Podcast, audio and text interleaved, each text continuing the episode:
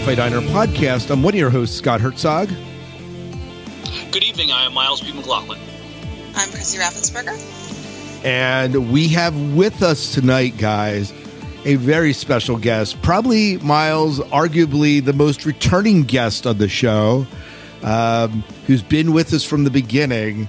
In a lot of ways, Miles, you would agree, Sci Fi Diner exists in part because of an invitation that this man gave us to attend the convention, which we'll eventually be talking about in this show. Am I right, Miles? The contributions of Mike Schilling and the uh, Shore Leave Convention cannot be overstated. Yes, absolutely. So, Mike, uh, welcome, welcome once again to the show. Oh, thank you so much. I'm so very happy to be here. Boy, you guys are really turning my head with all those compliments there. well, you know, it, it, in a lot of ways, Mike, when we started, when we first contacted you, we were, you know, all those many years ago, we were working under the title Dining at the End of the Universe. That was, that was what, when we came to our very first shore leave, that was it. But right, when, new to the internet, right? Yeah. And, and when, um, and when we got talking, he said, you know, if you're coming, why don't you do some interviews? And it changed, number one, it changed the direction of our show. We became a more interview centric show to some degree. Um, and then changed the title. And we've been the sci fi diner ever since the first shore leave. So, or soon after the first shore leave. So, and those celebrity uh, guest interviews have helped us uh, draw more listeners. Yeah, absolutely. So we appreciate everything the shore leave has done. And, and hopefully likewise, we've returned the favor by drawing people's attention to shore leave like we're going to do tonight. So. Well, we certainly do appreciate it. You guys have been uh, tremendously helpful to us, and you've been a great um, partner to us, and we're we're very grateful to you know, and very happy to continue that relationship on into the future. Yeah. Yeah. So Chrissy, Chrissy, just so you know, that's, that's everything we said about Mike is true. I mean, he's literally the most returning guest ever on the show. So I would believe it. Don't yeah. you? Don't you have anybody better to get? uh, uh, I don't know. This guy keeps contacting me year after year, saying, "Hey, let's do a shore leave." I'm just kidding. No, it's it's we really do have a good time, and it's, it's good conversations. I feel I don't know about Mike that we have, and many times, sometimes different topics, sometimes a little bit more general, but but in the end, it's it's it's it's a good time. Good times had by all. So, well, it's you know, I think you guys could tell right from the very beginning, and I think Chrissy probably already knows this, having talked to me for five minutes. But uh, basically, even if it wasn't my position on the shore leave committee to to tell people about the convention, I would probably still be doing this because yeah. it's just simply one. It's such a huge part of my life yeah. since the mid '80s, actually, believe it or not, and it's just simply how I'm wired. I find something I'm very, very passionate about, and I can just go on and on about it. So I need you guys to grab a hold of me and say, you know, hey, Mike, I think that's enough. Our hour's yeah, up for tonight. Right, right. I, I want to keep on going. Yeah, isn't that the truth? Isn't mid that the truth? 80s. Yep, absolutely mid 80s. Yeah, my my first shore leave was 1986. That was shore leave number eight at the time. Wow. Wow. So do the math. Yeah. I, I'm doing the math very easily. there you go. There you go. Well, life, and I, you know, yeah. I've never missed either. Oh, through, wow. No matter what was going on in the world, I just never miss. You know, through through surgeries and you know, no matter what's going on, you know, things come and go, but the convention lives on. You know, that's how I feel about it. He'll be in like a nursing home, and he'll be insisting that they wheel him to the convention. You bet. well, that's probably true. If Shore Leave's still around, and if I can wheel myself to the Hunt Valley Inn, that's exactly what I'm going to do. oh. plans in place. Yeah, you know, it's it's good to put that into your will. Very good. Uh, or into your last your your whatever your la- your will and testament, right? No, um, no, that's that would be like scattering the ashes. He's well, that, that that might also work. You know, when you're gone, just to always be a part of shore leave, right? Of hassle to be scatter the ashes.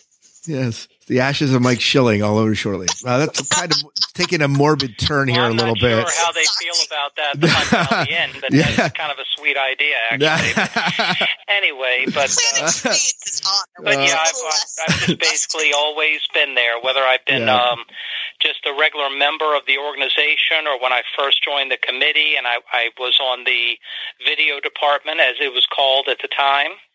And, uh, and then about uh, 12 or 14 years ago, I was asked to move up to publicity, and I remember saying to the con chair at the time, I said, but I've never done anything like that. I don't know what to do. And I say, believe me, Mike, with the way you talk, you're going to be great.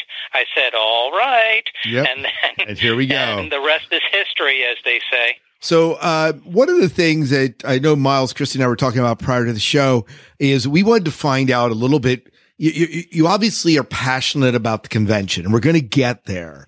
But before we get there, we thought give us a peek a little bit into Mike Schilling's science fiction world. Like, what is going on right now in the science fiction world that you're excited about besides Shore Leave? Hmm. See here. Very interesting question. Um, well, let's see. I always try to keep up with um, the various um, science fiction and fantasy movies that, that come out in the theaters. Um, you know, I don't watch too many newer shows as far as that are on regular channels, although I do watch the, you know, most of the uh, current uh, shows, uh, Trek shows that are streaming on Paramount Plus, and the occasional show that appears on Disney. Uh, Disney Plus, not necessarily all of them, but I try to keep up with what I can. Um, some I seem to enjoy, other ones I'm not so thrilled about. But um, but I do watch uh, as many as I can possibly find time to do, and um, and so basically that's uh, that's just something that I do on a regular basis. Even if I wasn't getting ready for the for the convention season, you know, I would still be you know looking forward to the various films that are coming out and seeing you know how people are reacting to them, what kind of box office they're having, and everything. So that's just you know something else that I find you know great enjoyment in, or um, particularly with Paramount Plus, as you know as it used to be called CBS All Access, um, something that I've really enjoyed with that. Although I don't enjoy the fact that they break in with commercials at the worst possible times. Um, guess I should have got the premium package. I don't know, but. Um, it's also allowed me to kind of shy away from buying uh, box sets and just sort of catching up with certain seasons of uh, some of the older shows that I haven't seen for a while. In fact, just recently, I have just recently gone through the original animated series from the mid 70s. I hadn't watched that in the last couple of years. And um, I've been uh, refamiliarizing myself with Voyager. Um, I had not watched Voyager, to be perfectly honest, most of those episodes since they first aired uh, back in the 90s. And I just kind of let it, you know, out of sight, out of mind. But in the last couple of years, I've started refamiliarizing myself with it. So I've been watching that on the on the streaming service. And before that, I was uh, getting caught up with uh, Enterprise. I hadn't watched a lot of those Enterprise episodes since they first aired. Um, so besides the newer shows that are just now streaming, I, you know, whenever there's an evening where, say, you know, there's nothing really on, which, let's face it, that's a pretty common thing these days, um, I'll just, you know, turn the channel on and say, hmm, I'm just going to, you know, go on to this next one. I know a lot of people, what they do is they binge, but what I literally try to do is I'll try to watch like one a day one a day, one a day, every day, next episode, next episode. And that does take a while when you have 26 episode seasons, but Oh yeah. um, eventually you, you get through it all. Yeah. So I've, I've been enjoying that too. So I wanted to ask your opinion here. Uh, you mentioned Paramount Plus, and you're keeping up with most of the Star Trek shows. Um, what uh, what was your opinion of Picard season two? Because we had this discussion on the show, and I just wanted to get your thought. I Well- loved it. Mike, uh, not Mike, Well- Miles was a little bit eh about it, but Eh, well, I guess you got to start with the negativity. I guess um, I I thought it started out with a very interesting concept, and I enjoyed the first episode. But I really thought that it it slid heavily downhill after that. Um, uh, a huge difference to me right now between say Picard and Strange New Worlds is Strange New Worlds I'm actually looking forward to seeing. I literally can't wait to see what they're going to come up with next. Although it does drive me a little bit crazy how they ignore canon, but don't get me started. We could I could do 6 hours complaining about that. But anyway, um but it if it wasn't really for Patrick Stewart and our our great respect for him and for everything he's meant to the Star Trek universe, I probably would have given up on it. Um, the show is just very dark, very dour. Um, I don't like having a show where so many of the characters are broken.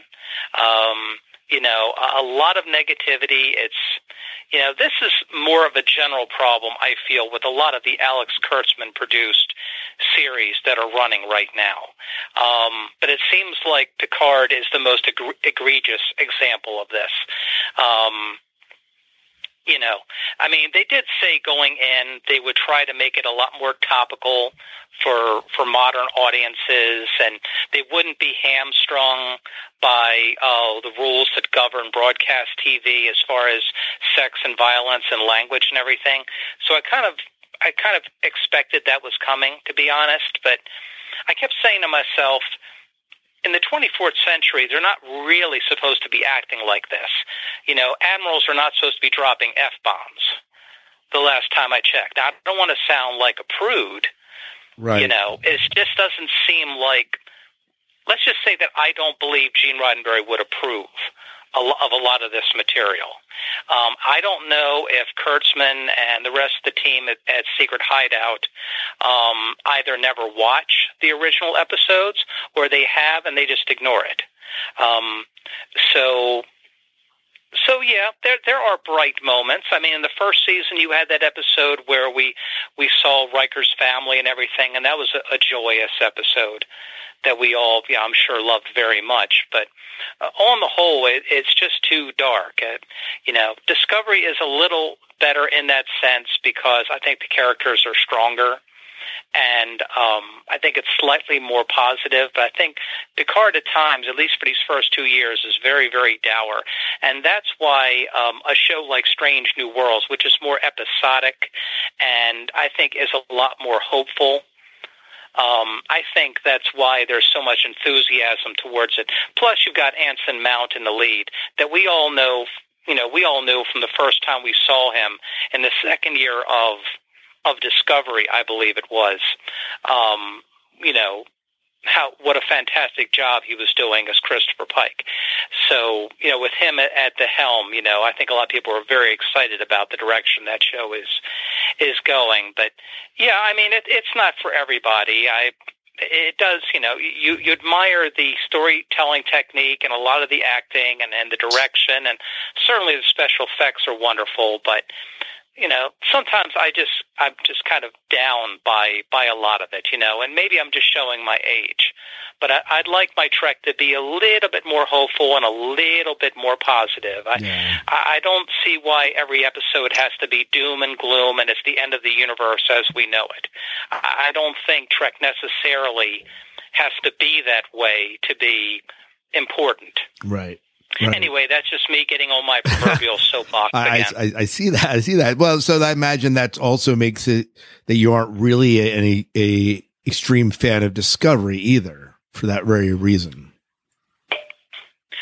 Well, I, I, I've enjoyed Discovery quite a bit more than uh, Picard. That's because a lot of the characters are are strong. I mean, it can be very dark and somewhat violent at times, yes, but I think the characters are strong enough uh, in most cases where you kind of look beyond that for the most part.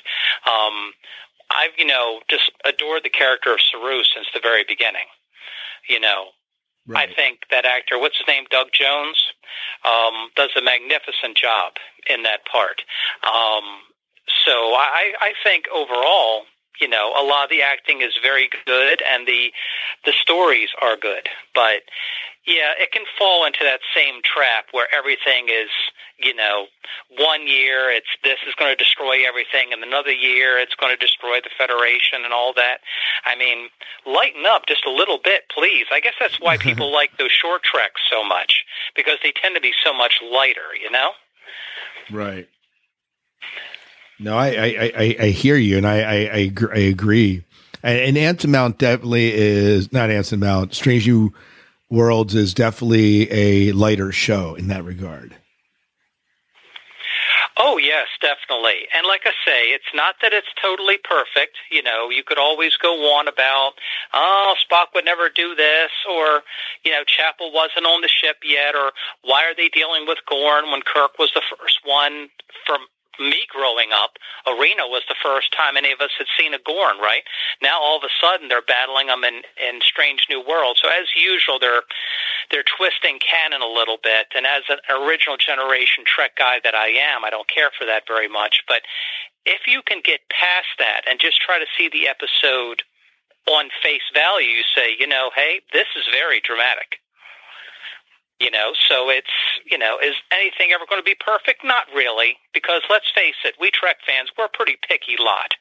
You know, I mean, we love picking things apart. It's just what we've always done as far back as I can possibly remember. But um, you can all doesn't mean that you can't appreciate it for what it does bring. Right, right. You know, right. So, Mike, I like yes. to say, Mike, I like ahead, to say, sorry. uh, if you get four Trek fans in a room, you'll get five different opinions. Yep. Well, that's part of the fun of it. Mhm. in, my opinion, I like the fact that everybody has a different opinion of this. You know, of course, if you get on YouTube, all five opinions are negative, but that's just how YouTube tends to be. You know, since the last time we had our our, our annual segment, I've discovered the wonderful world of YouTube. Really, and you know, it seems like there must be a lot more uh, money when you um, do shows that are negative than saying how wonderful something is. You know must get a lot more views that way, I suppose. Right. Well, But then again, I'm not a YouTuber. you know, this is this conversation is tickling a memory of a video I watched on YouTube. Speaking of that, I want to say maybe one or two years ago um, about patterns that people see in media, especially when we have media that's supposed to like represent cultural ideals. Um, and superhero movies were following the same sort of pattern that westerns followed, and I bet if we would look and analyze Star Trek, it would follow the same sort of pattern where you start off with this more, I would say, like bubbly ideal, and then as the genre goes through cycles, it usually ends up kind of going through this darker, grittier, like almost like tainting of the heroes that we had before.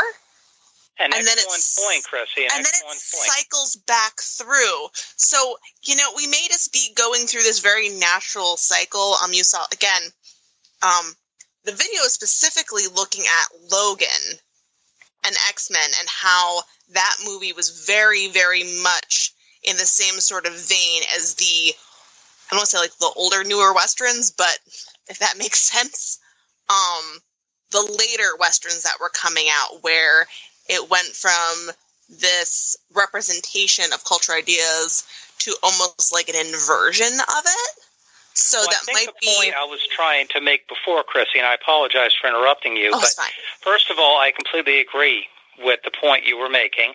Um, but my feeling towards this basically is um, I don't think something has to be hyper violent or hypersexual or or just extremely dark with very um, dark, uh, depressed, what I like to call broken characters, uh, in order to be somehow considered relevant for today's audiences.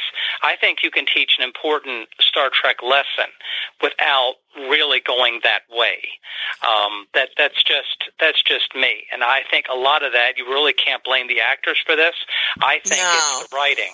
Um, and what the producers are saying, well, this is what's popular, this is what people want to see. Well, historically, that isn't really the way Star Trek presented its stories. Um, and I guess I'm just I'm just too old and set in my ways to really realize this is a new way. I remember I don't want to get off the subject too much. There's only just so much time, but um, not long ago, family and I went to see uh, the Batman, and um, and that that's a whole episode in and of itself, I think. And I'm sure you guys had a very lively discussion about that. Um, and I remember the family and I having a nice uh, discussion about the movie afterwards. And I, I kept commenting how much I admired the movie visually and how much I admired the acting. Um, but I kept making sort of a backhand compliment saying, wow. And I thought Tim Burton's Batman was dark. You know, this movie makes that look like sweetness and light, and duckies and bunnies on a pond. Isn't that? I'm also know, convinced I mean, that the next well, Batman movie is just going to be a black screen. Yeah, I mean, how many different ways can you photograph a rainy night in Gotham? I mean, but my point was, I like the actors, I like the story, and visually it was brilliant. But where's the fun? Where, where's the sense of magnetism? You know, and I guess it's a generational thing. You know, my family looked at me like, you know, what are you even talking about? And I said, this is just how I feel. Now, I didn't say it has to be like Adam West again. No one's going to want two hours and 45 minutes of camp. But, you know, to me, Batman should always be about should always have some sense of fun about it. And it's just so dark, you know, and I know that's the way the character was written and all that. So all you purists out there, you know, who've, you know, read your Bob Kane and you, you know, read Frank Miller and everything saying, but that's the way he's supposed to be. And I said, well, I, I can respect that, but sometimes I think it gets a little too dark. I mean, you know, sometimes some of the, the messages and the imagery hit a little too close to home, and this is supposed to be escapism. But again, uh, I suppose it can be a generational thing. You know, that's just how I felt about it. So I'm sorry for getting off topic a little bit, but I wanted to give you another example of how um, basically um, what's popular at the time. It, like like you said, Chrissy, it comes and goes in cycles, and that just seems to be, seems to be the the flavor of the month at the time.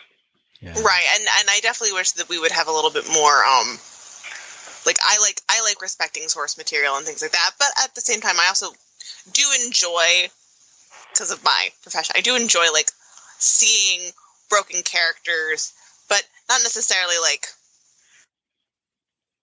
you don't have to break every character, guys. Just just a couple of them. That's that's true. I mean, can't anybody be reasonably well adjusted? I remember when the first couple years of Next Gen was on the air. Okay, uh, 87, 88, 89, before the show really started taking off in the third and fourth season, and everybody just seemed so perfect and so good, and that would just drive me up a wall, saying, "Oh, come on!" I know this is what Gene Roddenberry said about the per- the perfectibility of human beings, but you know these characters can be boring too. You know, and now it's swung totally the other way.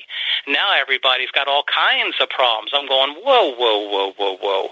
You know, that's a little too much. So I guess you just can't please everybody. But speaking of the um, cast from um, Discovery and everything, uh, I'd like to bring up a real quick shore leave memory that I think would give, for any of you out there who haven't heard my tender melodious voice on this show before, um, might give you a good idea of the kind of things that happen at shore leave, if I may. Yeah, absolutely. Okay. Well, um, I'm sure that I don't know if you were there at the time, Chrissy, but Miles and uh, Scott, I'm pretty sure you were there. Although I'm not sure you actually saw this happen at the 2019 show, our last live show before COVID hit and the world changed. Okay. Among our guests that year were Nichelle Nichols, Ethan Peck, and Anson Mount. I um, was walking up and down the main ballroom hallway. I guess I was do- I was in between a couple of various duties, or maybe I was between a couple of panels. I'm not sure. I was watching everybody uh, come over and give their respect to Nichelle Nichols. What an amazing sight! Everybody from five-year-old little ones all the way up to 80-year-olds all came over to give respect to Nichelle Nichols for what she's done for us and how important she is um, to the Star Trek universe. And while I'm watching uh, her react to all these different kinds of fans, overcomes. I have I have no idea if this was planned or not. It just kind of happened, and I was in the right place at the right time. Overcomes Ethan Peck and Anson Mount sit sitting beside her, one on the left, one on the other, and they just started talking to her. I mean, it was just such an amazing thing to see. I don't know if it was planned or not, but it was just a beautiful thing to see. And I'd like to think that, you know, these are the little things that you see at a convention like Shore Leave that you may not see at uh, at a professional con with 50, 75,000 people there. Um, but that's one of my all-time favorite memories. Not just having Nichelle there before she she gave up going to conventions and everything, but to have them come over and give her respect like that, to understand who was there before you in the Star Trek universe. Um, that was a, a glorious moment. And uh, like I say, Scott Miles, I don't know if you saw that happen, but it was, I guess, just a matter of being in the right place at the right time. Yeah, I did not. I, I'm not I don't remember that, but uh, just want just just to add to people showing you know paying their respects. Uh, a good friend of mine uh, came to the convention, huge Star Trek fan, especially you know original series. Uh, but uh, you know he he bought a dozen roses and, and, you know gave her a dozen roses with you know a nice Star Trek card on there because you know he just oh you know, my. He, you know, he wanted to pay his respects to Nichelle Nichols, and you know, this was probably might be the last time he would see her, and uh, just you know, you know, and, and you know, she she deserved every every bit of uh, all the respects uh, paid to her. That that weekend. And she wasn't in very good shape even then, as you recall. But I didn't see her tire. I didn't see her be rude to anybody. Everybody who wanted to talk to her, you know, she would hold their hand and smile at them. I mean, she made so many people's day, just like she always was you know, it was just a glorious thing to to see. It really warms your heart seeing it. So uh, anyway, perhaps slightly off topic, but I think that tied in with Anson Mount and Ethan Peck, who were, you know, with us. Um, you know, at the last live show we had, and that's a, a special memory I wanted to to share. No, absolutely, absolutely. Well, since you uh, mentioned shore leave, this might be a nice segue to talking a little bit about shore leave and what we can be looking forward to this year. Uh, just one little note before we do that. You mentioned Anson Mount. That was the year, Miles, I think that we interviewed Anson ahead of time, right? Anson and Sean Ashmore? Um, or was it Aaron Ashmore? We, we, we interviewed, I think it was Aaron Ashmore, but we actually interviewed him and. Oh, Ethan, Ethan Peck. Ethan Peck. Yeah. And then, yeah. but I, I, got, I was very fortunate. Uh, I got a chance to talk to uh, Mr. Mounts for a few minutes, and he said, "Hey, I, I, do a podcast," and I said, "Really? So do I." And um, you know, uh, we had a nice conversation. He said, "Well, you know, if if I could do it, I, I'll be happy to, you know, do an interview on your podcast sometime." And I said, "I would love that." So he gave me his contact information, and uh, a few months after Shore Leave, we got a chance to talk to uh, um, Anson Mount, which was great. Yeah, absolutely, absolutely, fantastic. Yeah, so um, why don't you go in? Let's let's start. Obviously, let's start with the the details. Shore Leave is occurring when and where this year. Well, it's July fifteenth, sixteenth, and seventeenth at the old Hunt Valley Inn in Hunt Valley, Maryland, as it has been for 40 of its 40 of the 42 years of its existence. Okay.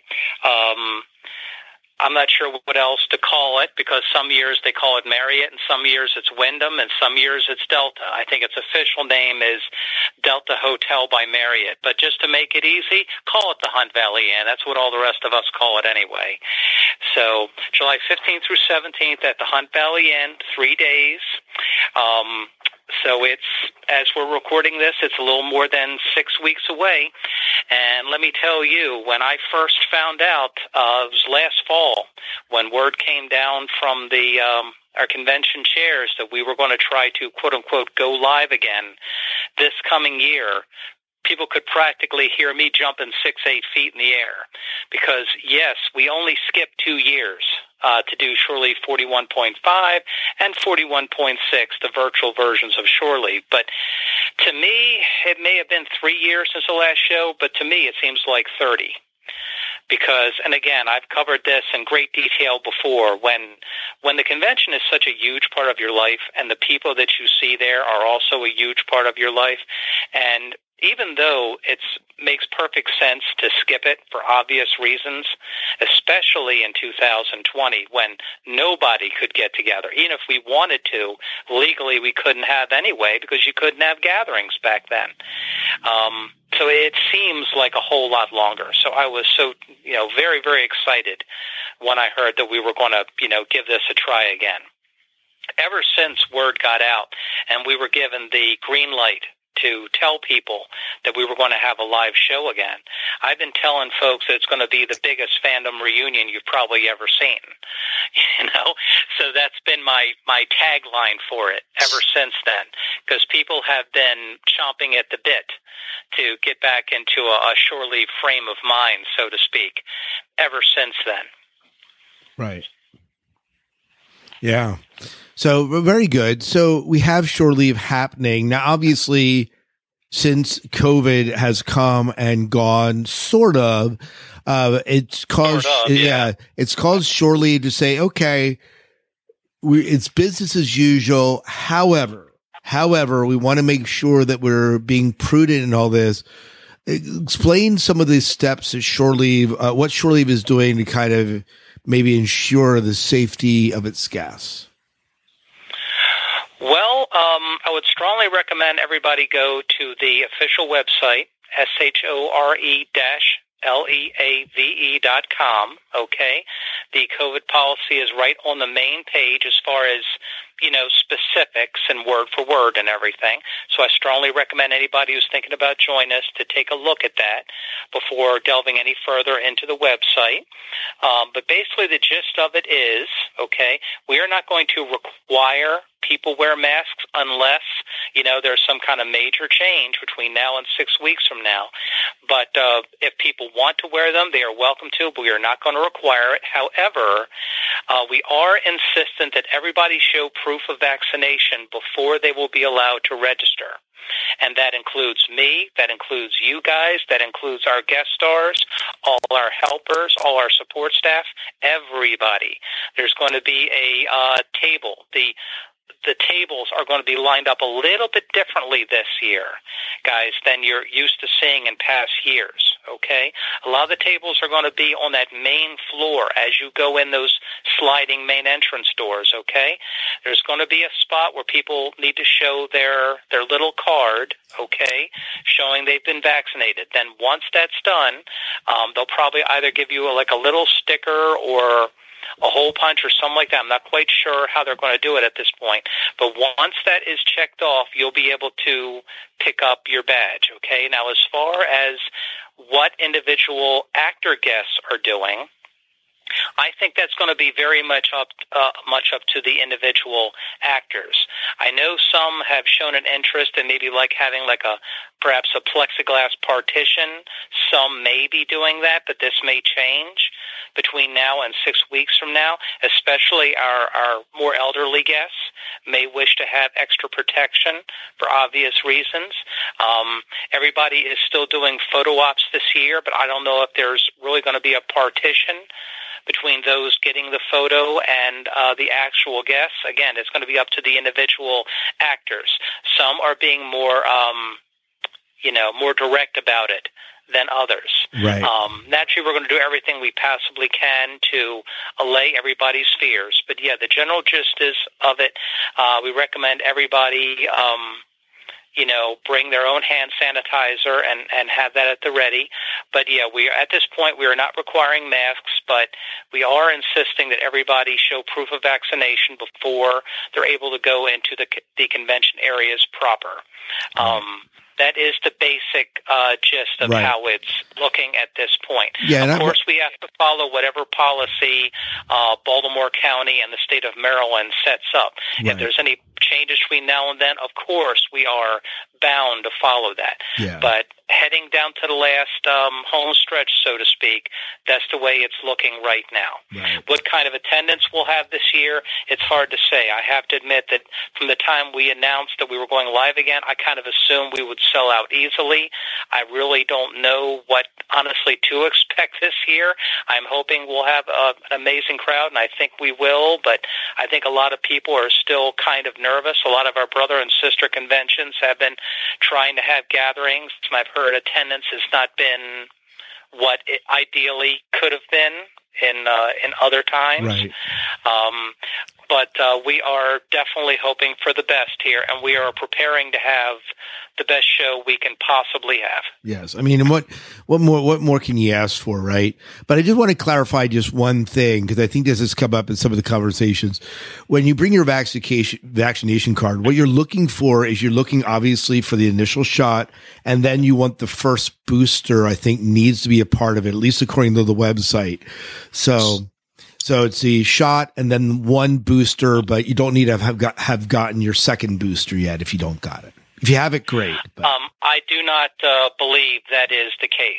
yeah. I know some of our um, um, committee members have gotten theirs, but I I could not say exactly who. So I don't believe that's something that we're going to absolutely require. I think they're just going to require really those first um, those f- first two shots and possibly one booster. But but to be absolutely sure, instead of just taking my word for it, I strongly recommend everybody uh, keep a close eye on the COVID policy on the website. Yep. Um, I think that would be a very good idea, but I'm pretty sure that's the way it's looking right now. So let's. It, it's been it's been a couple years since we, but, but here we are now. Let's. Uh, COVID is a thing. We realize we're going to have to deal with it. But but but Mike, you have some fantastic guests coming this year. Do you want to tell us a little bit about uh, some of the guests that are coming down to Shore Leave? Because for me, I'm looking at this saying I am excited that we are going to Shore Leave this year. Tell me why I'd be excited about that. All right. Well, I'm looking at the uh, flyer right now, okay, and just going left to right as they appear on the flyer in no particular order, okay. The first guest we have on there is a gentleman named Brandon Routh. Did you ever see Superman Returns? Oh yeah, Okay. I have not. Chrissy, did you see super- Superman Returns? I'm pretty sure I did at some point. Okay. In fact, didn't he just recently return to that role on a on a different show, or was it just an animated um, uh, version of the superheroes? he did reprise his role as Superman. I I think this was last year. Whenever they did uh, Crisis, they did the, the Crisis storyline on the uh, CW on, on the on the Arrowverse shows. Um, yes, he he played he played his character, um, you know, the Atom, but he also played, you know, in, in one in a couple episodes. He also played, you know, a Superman from another universe. But basically, the Superman he played in the um, the movie he did. Uh, second on our list is a returning guest from last year. Um, did any of you take part in Shore Leave 41.6 last summer when we were all virtual? I I saw some of the panels afterwards, but I did not did not attend live. Same here.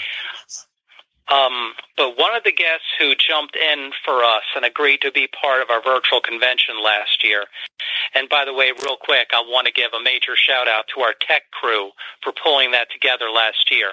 The virtual convention in 2020 was basically just a dry run. It was just like one or two things on Friday, Saturday, and Sunday just to see how it's done.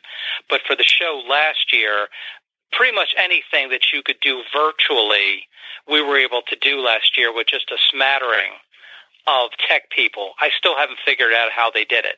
Not as good, of course, as as seeing all your your friends in person, but it was still an amazing time. So I give them all the credit in the world for pulling that off. Anyway, one of the guests who joined us last year was incredibly popular. She was asked to come back in, you know, come back in person this year. She's agreed to join us, and that's Aimee Garcia uh, mainly known for her roles in the series Lucifer and Dexter. Okay, um, she was tremendously popular last year, and we're very, very glad to have her back in person this year. Um, another actor who was with us last year for the virtual shore leave, who's coming back again this year, is the famous character actor Adam Baldwin. Okay, uh, famous for appearing in such shows as Firefly and Chuck, and the recent show The Last Ship. Um, I tend to think of other non-genre roles for him myself, like Stanley Kubrick's Full Metal Jacket, or one way back 40 some years, a little movie called My Bodyguard, I think it was called. Wow. Of course, that goes back a little bit. So he's had a very varied career over the years. So Independ- he's joining us as well. Yeah, Independence Day as well. That's right. Oh, how could I forget that? You know, is is that is that glass bulletproof? No, sir. so, um, you know, Good memory. he's the one who got to shoot the alien that was attacking poor Brent Spiner there. Yeah. Um, let's see. Now, a uh, a guest who who's just able to join us Saturday and Sunday this year. Um, she's filling in for uh, one of the guests who regrettably uh, had another commitment, so had to cancel. But this is a major feather in, in our cap, in my opinion, and that's Summer Glau. Did I pronounce her name right? You Summer certainly did. Um, I remember seeing her in uh, Firefly, and she was in the film version Serenity too, wasn't she? Oh yeah. She certainly was. Yeah. Yeah. and the um, the My Sarah my Connor heart my, heart- my my heart's palpitating right now. Keep talking, Mike. Yeah, you can definitely just hear popular with all the Mike, fanboys out there. Um, so she was also, I believe, in the uh, Sarah Connor Chronicles. Absolutely. Yep. And uh, also from Arrow. So she's just appearing Saturday and Sunday. Okay. Now, uh, another actress that is, uh, you may have heard about her. Uh, let's see if you've heard of her or not. Gates McFadden. Uh, she's appearing on Saturday and Sunday only as well. Wow. Now, this goes back a little bit for me because the last time I saw her on a Baltimore convention stage, and if someone catches me, you know, saying I'm wrong, then you're welcome to point it out to me. But I remember seeing her back in 1990. It wasn't a shore leave, though. It was one of our brother conventions. Okay, that took place in the fall. Okay, and uh, so literally the last time I've seen her on a convention stage in Baltimore was when Next Gen was still on the air. So it's been quite a while since she's made a return to Baltimore. So we're all absolutely thrilled to have her back. Now, of course, Miss McFadden is staying extremely busy these days, not only with convention appearances, but she's become, I understand, quite the podcaster herself. Okay, and she did a magnificent job with that um, series on the History Channel, The Center Seat. Did any of you see The Center Seat? I did not. Uh, I'm not familiar with that. But uh, that was an excellent series uh, off of the History Channel. She was the uh, the host of that as well. Now, another uh, actor that joined us just recently, um, because of some of the other actors who regrettably had to cancel, we have Laz Alonso. Now, he's uh, can be seen these days in the very popular series The Boys. Uh, he was in Fast and Furious, playing Phoenix. And he was one of the characters in James Cameron's Avatar. I can't really pronounce the name of his character, and I'll just butcher it brutally if I try to say it right now. But I'm sure he'll have very interesting things to say about. Um, you okay over there? I am sorry. Just dropped just dropped the mug. But okay, I hope everybody's okay. Um, but I'm sure he'll have interesting things to say about um, working around James Cameron and you know the kind of things he puts his actors through. So I'm sure he'll have interesting things to say. Um, also, another actor who's seen in The Boys, uh, Jessie Usher, is joining us as well. Besides The Boys, he was also in Level Up, and he played um, the role of um, of Will Smith's uh, son in Independence Day Resurgence That's right. as well. So, uh, so that's two representations, you know, from uh, from the boys. I hear this this show is excellent. Uh, ha- have you been watching the boys? I have. Yeah. I have Um, not. Could you tell me real quick what that's all about? Well, it's uh, it's an exploration of what if you know are what if what if this world had superheroes and you know the superheroes they have this very positive facade but there's some chinks in their armor some cracks and It's starting to sound like Watchmen. it it, it kind of has a bit of a, yeah a Watchmen vibe. Um, I when I watched the first one, I thought, wow, these, these are some horrible people. But then I kept hearing how good it was, so I, I watched it again. I enjoy it, but um, it, it's you know it it's a darker exploration of you know what you know these pe- these these people's superpowers um, can do, will do, and um, because they're kind of left unchecked because uh, um, they're you know they're you know they're, they're, they're these super beings, but um, Like who watches the Watchers, right? yeah, Right. it- That kind of an idea. So uh, Karl Urban, he, he he he's he, he's in it. Um, yeah, it's I, I enjoy it, but I'm just gonna tell you, know, it's you're you're you're expressing concern over some of how some shows have gotten really dark. It is kind of a dark exploration of uh, if if if if like superheroes if they decide, you know, if they they they, they haven't gone rogue, but they've come close and you know they've done some you know less than honorable things and uh, uh, um, that's that, that's what the boys is about Yeah, I watched the first episode or two. Um, yeah, I didn't. I didn't like the the opening for the for some Uh, of it. Back to a little bit more sweetness and light, and I do appreciate you guys explaining it to me. But I'd heard so many good things about the show, and I wanted to learn more about it. Um, another actor that really times in well for, I mean, a little while ago I mentioned my recent uh, surge of interest in Voyager. Well, Tom Paris himself, Robert Duncan McNeil, is joining us. Um, Mr. McNeil, besides being Tom Paris, was in Chuck. He was in 24. And he also, like so many um, Star Trek alum, become quite, you know, became quite a great director, as a matter of fact, in his own right.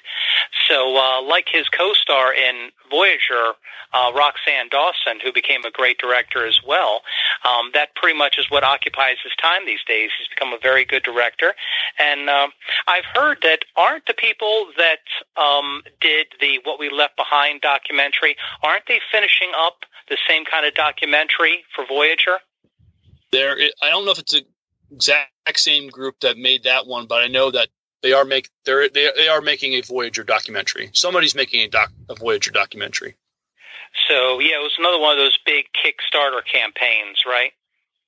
Where people, Yes. you know, would kick in money and everything and get the film produced, just like it was for DS9.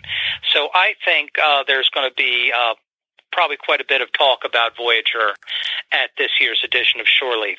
Now, another very special guest uh, we have coming this year is no stranger, not only to uh, the Star Trek universe and to uh, genre entertainment universe, but also she's come to Shore Leave before in the past and uh, made quite an impression upon people. And although um, she's one of our more elderly guests, somehow I doubt that has slowed her down one bit. Uh, Miss Barbara Luna, okay, from the original uh, series episode Mirror Mirror. Of course, she was Koori. Um, you know, the doomed wife of Hawk in Buck Rogers in the 25th Century, and of course the um, the flyer even mentions her role in Zorro all the way back in 1958. So this is an actress who's basically worked with everybody in Hollywood, or seemingly everybody.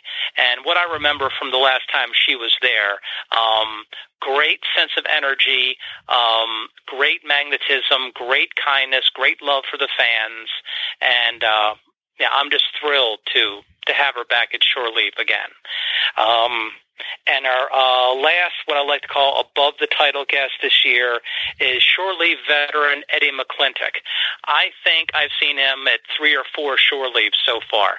Um, people must keep asking for him because he keeps on coming back. People just love the guy uh, from his roles on Warehouse 13, Supergirl, and Agents of S.H.I.E.L.D. And I think he was also one of our virtual guests last year as well. so those are our 10, what I call above the title guest stars that are currently scheduled to appear at Shore Leave. And of course, there's really no time for it, but as you well know, Shore Leave is well known for having a, shall we say, a plethora of professional writer guests, uh, a plethora of established scientists uh, from up and down the East Coast. And what's especially, uh, if you're interested in the uh, science programming track, now that the James Webb Science Telescope is ready to um, ready to roll, so to speak. Um, there's going to be a lot of excitement about that, and I'm sure we're going to have speakers up there talking about what the Webb Telescope is looking to do. And of course, we have our performance artists that you're used to seeing at Shore Leave over the course of years.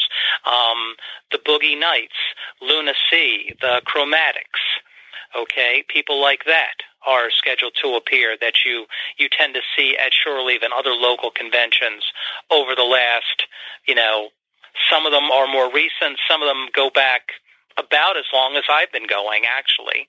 They're just part of the uh, fabric that makes Shore Leave what it is.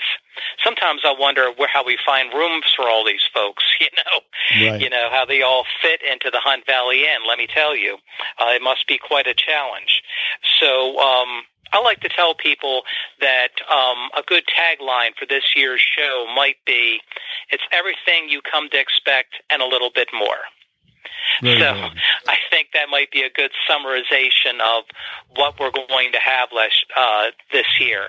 Um, since the final schedule is certainly not ready yet, I'd be very reluctant to give any further specifics as to what else we're going to have.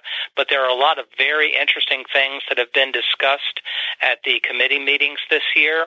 Um, um, what sometimes is difficult is that if the hotel is having some renovations or some of the programming rooms are not available to us like they have in the past, it becomes increasingly difficult for our programming uh, department to find room for everything that people want to do.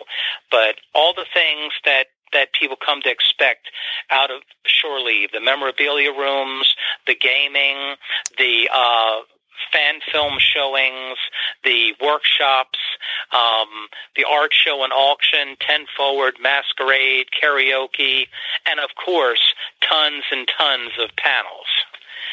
You may get sick of seeing me down there this this year, you guys, because I think I've turned in a whole bunch of ideas for panels, and I think I'm on almost all of them. So you're literally going to see me running from one panel to the next all weekend long. So they've got me booked up solid. Um, so believe me, there is going to be, you know, definitely something for everybody to enjoy, you know, at this year's edition of Shore Leave. That's awesome. So I so I do have a question for you uh, along with that. Uh, are we still doing uh, the artists, the art, like the they all like meet the pros Friday night? Is that still a plan? Yes, we most certainly are. Um, things, the uh, alignment might be a little different as far as where we have room for everything, but yes, there definitely will be a meet the pros again this year. You know, so you can, you guys can certainly count on that. Let me tell you. I know it's usually what, like, um, I think it's like what, 10 p.m. on Friday night most Yeah, years. it's a, it's it's later. Do you remember? uh Do you remember uh Miles? I thought 9 p.m., 10 p.m. That sounds about right. Right. Yep. But yeah, we're definitely we're definitely going to uh, have that again this year, you guys. So Good. don't you worry about that. Sometimes it's a little bit challenging, like I say, for programming to find room for everything that people want to do because people are always, sometimes literally at the last second, come up with these wonderful ideas of things they'd like to do. And I said, well, you know, well, that's great, but where are we going to put it, right? Especially if the uh, hotel is doing some renovation and there's, you know, not all the same numbers of rooms are available. So we're really going to have to get creative there. So we'll we'll figure something out. Believe me. No, but uh. I always try to tell folks who are newbies to the fan convention experience. I say what you need to do if you're thinking about going. Um, you know, if you're just going for one day or something, get there early. Please don't wait until 9:59 to try to register on Saturday. You, you might wind up missing a couple hours of programming. And once you have your pocket program, find a quiet corner somewhere and just start circling the different things you want to do because you're going to very quickly find yourself wishing there were three or four of you. And that's the same thing that happens to me too, you know. I mean, there there are so many things you want to do and there's only one of you, right? So you find yourself having to make some really hard choices That as is far as what you're going to do year to year. I can't tell you how for how long I've said to myself, this coming year I'm going to watch a lot more of the science programming. This year I'm really going to do it, right? Or this year I'm really going to see this and everybody tells me this is great, but I just keep missing every year and then every year something else happens, right? And I always wind up just missing it, right? So, you know, that's the problem when you have you know 10 12 tracks going at the same time. You know you have to you know decide for yourself well what am i going to do this year? Or can i move something to tomorrow? Is like you know can i see this q and a on this day instead so i can catch this right?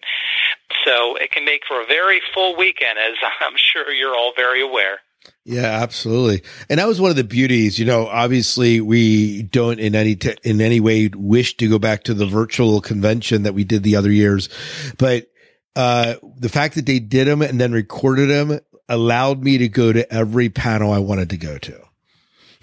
you know, because right it was, that was a certain advantage and like i say you know there's i mean that that's true you can, you can circle back to it later that you can't do it uh, at a live show and they, they did a brilliant job i Yeah, mean they it did, was they it was a lot of fun but Yeah. it's not it's It not doesn't- the same it though, doesn't with replace the seeing your live. friends in person though Let me ask you That's this: do, true. do- do you know? Do you know if Shore Leave has any plans to um, record some of the uh, thing, some of the events, and put them up online? I know that's not what Shore Leave's traditionally done, um, but I was just wondering, you know, especially for those people that go and then are unable to make every single panel they want to make.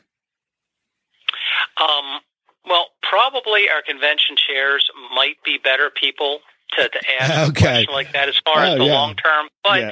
I would say if I if I had to say off the top of my head, I don't think there's any immediate plans, and a lot of that has to do with tech issues like bandwidth that Right. are a little bit over my head. To be perfectly Yeah. honest, um, let's just say the Hunt Valley Inn is a rather aged hotel. Yeah, the uh, Okay, the Wi-Fi, the wi- at least the '60s. Yeah, the Wi-Fi And- in there is not to be uh, worshipped by any means. So Right. And I, you know, we adore the Hunt Valley Inn. It has been our home for every year. Uh, Chrissy, in case the guys didn't tell you before, but every year except Shore Leaves 1 and 8, we have always been at the Hunt Valley Inn. Always. All right. And it's like a second home to us, literally. And um, for better or for worse. But the problem is that hotel is it's an older hotel. I don't know the exact year it opened. Um, Scott Miles, do you happen to know? Did you ever look up uh, how old that hotel is? I think it goes don't. back to the sixties. yeah, But Yeah, I'm basically, when the hotel was built, they weren't thinking about bandwidth. That's that's the problem. And no well, what were they doing back then, hotel. not thinking about these things? I know. Come on, it was the it was So, the dawn of it's, um, computers. I know. Very short sighted. Very Yes. short-sighted. Clearly, So that's so. Like I say, I a lot of this is technical aspects that I don't, to be quite candid, I don't understand. But it would be, shall we say, quite challenging No- to, no to try to do that without major uh, upgrades that would have to be put in in place to make that work. I'm not saying that this may be. Uh, somewhat different in the future but as of right now i do not believe so but hey you never know Yeah. never know what the future might bring No, absolutely, absolutely. Well, Mike, um, I know that we have uh, we have registration, early registration that's actually happening right now. Um, we, we're we're about we're actually at our hour here almost, and so before we get there, let's just real quickly. Tell people again if they want to register early? When when do they have to be registered by to get like the early early bird kind of registration, and um, and where can they do that? Well, the best way to do that is to get on, like I say, the official website, shore-leave.com, okay?